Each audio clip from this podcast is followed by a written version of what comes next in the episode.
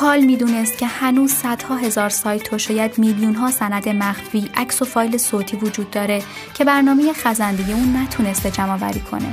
اون برنامه نمیتونه به وبسایت‌های رمزگذاری شده یا صفحه‌هایی که برای اونها لینکی وجود نداره، مثل اطلاعات محصولات قدیمی در ایبی نفوذ کنه. از همه بدتر، نرم افزارش نمیتونه به مرکز داده‌های فرم فرانت دسترسی داشته باشه که برای دسترسی به داده‌هاش نیاز کلمه‌ای تایپ بشه. مرکز داده‌هایی مثل مرکز داده‌های آب و هوایی ملی ایالات متحده یا سنسوس بریتین. همچنان کال باور داره که با وسیله‌های درست و نیروی انسانی میشه خزنده‌ها رو هدایت کرد و هنوزم امکان داره که تمام داده‌های اینترنت رو جمع‌آوری کرد. اینترنت هر چقدر هم که بزرگ باشه، بازم قابل مدیریته. اما در حال حاضر این موضوع دیگه مطرح نیست. تعداد اون بخشی از اینترنت که توسط موتورهای جستجوگری مثل گوگل دسته‌بندی شده بودن از پنجاه میلیون یو آر ال به چهار تریلیون رسیده. هر یو آر ال یا مکانیاب منبع جهانی آدرس یه مطلب رو مشخص میکنه، مثل یه عکس با فرمت جی پی جی یا یه متن اچ تی ام ال. این فایل‌ها با این حال بخشای کوچیکی از اینترنت محسوب میشن. بنا به تخمینی اینترنت فهرستی و اینترنت پنهان پانصد برابر اینترنت سطحی و قابل دسترسه.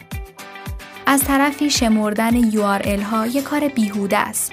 مثلا یه سایت میتونه تعداد بیشمار یو آر ال مختص خودش رو بسازه که همه به یه مطلب اشاره میکنن، مثل سایت‌های تبلیغاتی. هرچند مهندسان روش‌های طراحی کردن که خزنده‌ها از این خوش‌های اسپم دوری کنن.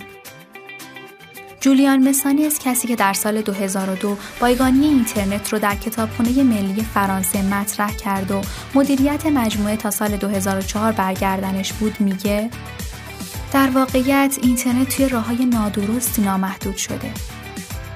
اون حالا مؤسسه بنیان حافظه اینترنته که دو مرکز اون در آمستردام و پاریسه.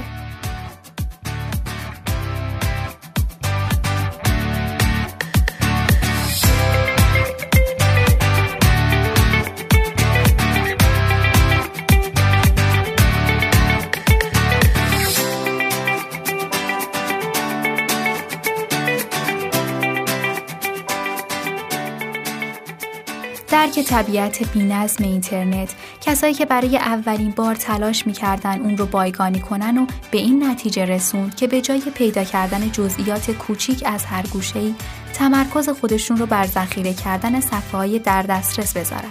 بالاخره اونا در حال ساخت آرشیوهای تاریخی بودن، نه فهرستی از سایت‌های زنده، و این براشون اهمیت بیشتری داشت که خزنده‌های اونها کپی‌های کامل و دقیقی تهیه کنن.